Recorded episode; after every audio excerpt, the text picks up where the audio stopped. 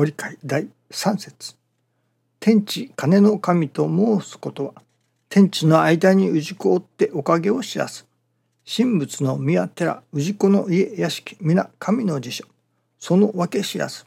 方角日柄ばかり見て無礼いたし、全然の巡り合わせで難を受けおる。この度、池上金光大臣を差し向け、願う氏子におかげを授け、理解申して聞かせ、末勢まで繁盛いたすこと、氏子相手の神、神相手の氏子、神しも立つようにいたす。末勢まで繁盛いたすこととありますおかげは、神と氏子の助かりにならねばなりません。天地との調和、そして交流、そこから初めて生みなされるおかげの世界が開かれます。すなわち、信心共栄の世界です。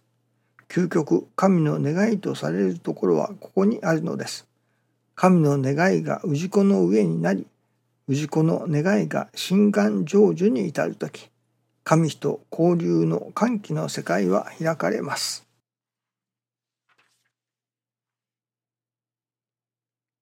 教祖様の見教えに、天地の間に氏子を追っておかげを知らずと、氏子がおかげを知らない。今朝はその氏子が知らないおかげの第一はまず命だというふうに教えていただいたように思います。昨日から娘の友達の話を聞かせていただきましたが、まだ若いのですけれども、30いくつかとおっしゃっておられましたかね。その何ですか、急にがんが見つかったというのでしょうか。そして進行が早いらしいのですね。もう今年中に、お国替えになるというのでしょうか、かどうかはわからない。来年まで持つかどうかわからないくらいに、進行が早いというのでしょうかね。そういうお話をいただかせていただきながら、一体私どもが生きるということ、命をあるというのでしょうかね、生きているということはどういうことだろうか。その人の命というのはそれこそ様々ですね。ある方は若い、それこそ若いうちに亡くなってしまわれたり、100歳までも生きる方もおられると思えば、まだまだ働き盛りで亡くなってしまわれたり、その若い頃はティーンエイジャーというのでしょうか、あるいは子供の頃亡くなられたりと、人の命というものか、寿命というのでしょうかね、様々ですね。もう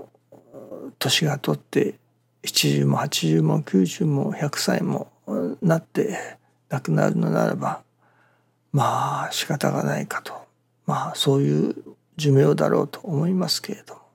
まだまだ若い、これからだというような人が亡くなられると、やっぱりどうしたことだろうか、もっと長生きができられなかったものだろうか、どういう神様のご都合だろうかと、やはり思いますね。私どもがやはりいの一番にありがたいこと、それは命あることだと師匠大坪宗一郎氏も教えてくださいますね。ありがたいこと、それはいの一番に命があることだと。その命ということが一体どういうものだろうかと、新中記念の時に思わせていただいておりましたら、何かご飯を炊きますね。お釜にお米が、洗ったお米が入っていて、その上にまあ水が溜まっている、そういうような光景をいただくのですけれども、どういうことだろうかと。まあお水というのは何ですか、お恵みですね。そしてそこにお米がある。やはり、まあ、米というのは私どもの肉体というのか、私どもということかもしれませんね。そこに神様のお恵みがあって初めてご飯が炊ける、まあ、命というものでしょうか。私ども人間というものがこの世に授けられるというのでしょうかね。私どもが生きようとして生きられるものではない、また死のうとして死ねるものでもないことがありますね。やはり私どもの命というものは人間のコントロールがなかなかできるものではありませんね。生きようとして生きられるものでもなく、死のうとして死ねるものでもない。やはり神様の手に委ねられている。しかしその私どもにも委ねられているところがありますね。私どもに授けてくださった、私どもがこの世に生を授けられた。この世で70年、80年、90年、まあ、あるいは10年、20年、30年。その長さは分かりませんけれども、少なくともその寿命、この世にいるそのひととき、長さは分かりませんが、それを与えられているということですね。それがそれこそ長かったり長ければ良いとか、短かったら残念だとか、まあいろいろに私どもの思いがあるのでしょうけれども、その私どもの思いを超えたところに命というものの、なんと言いましょうかね、存続があるように思いますね。ではその命を、この世に与えられた命をどうするのか、それが自分の命と思って生きるのか、神様から与えられたものとして、神様がこの世に私をまあ生まれさせなさった、その何と言いましょうかね、快ある命と申しますけれども、その何のために私の命が今あるのかということですね。これはやはり自分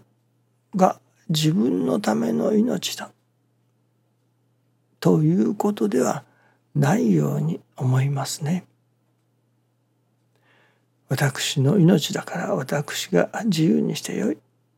というものではないような感じがいたします。神様がある一定の何か、神様の目論見というのでしょうか、神様のご計画の中でその命をこの世に誕生させなさった、与えられた、まあ命を作り出されたというのでしょうかね。神様のお恵みの中にこの世に生かされている。それが神様が私どもをこの世に生かされている、誕生させなされた、その意味合いというところに心をやはり向けていかねばならないのではないでしょうかね。私の命は何のためにあるのだろうかと、この命をどう使ったらよいのだろうかと、ただ好き勝手なあれを食べたい、これを飲みたい、あれを見たい、これをしたい、あれが欲しいこれが欲しいと、いわゆる私利私欲、我情我欲が生まれてまいりますけれども、ただそれだけに、その我情我欲の欲を満たすことのためだけにこの世に生を受けたのだろうかと、決してそうではないように思いますね。神様にはやはり何かの目的があって、願いがあって、私どもをこの世に誕生させられた。私の命を私が使う、私の自由勝手に使うという世界からもう一歩脱却して、神様が私をこの世に差し向けられた、その願いは何だろうかと、その神様のおかげをいただいて、神様のお恵みをいただいてこの世に誕生させられた、そのこの世におる間に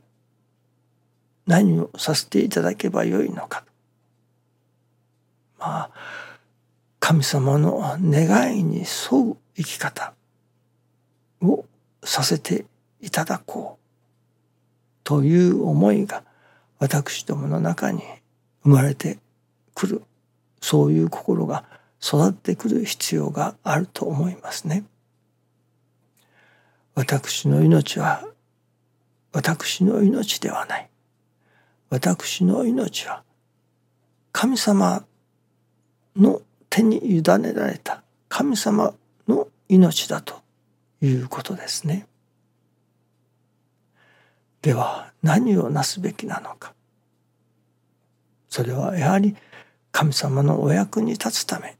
どうあることが神様のお役に立つことになるのかということを、やっぱりしっかり求めていかねばならないと思いますね。また今まさに命が途絶えようとしておられるその方たちが、さらにもっと長生きができられるならば長生きをしてもらいたい。しかしそれがただ自分自身のために生きる、そのために長生きをさせてくださいというのであっては、とても神様が聞き入れてくださるとは思えませんね。その命がこれから先は神様のお役に立たせてください、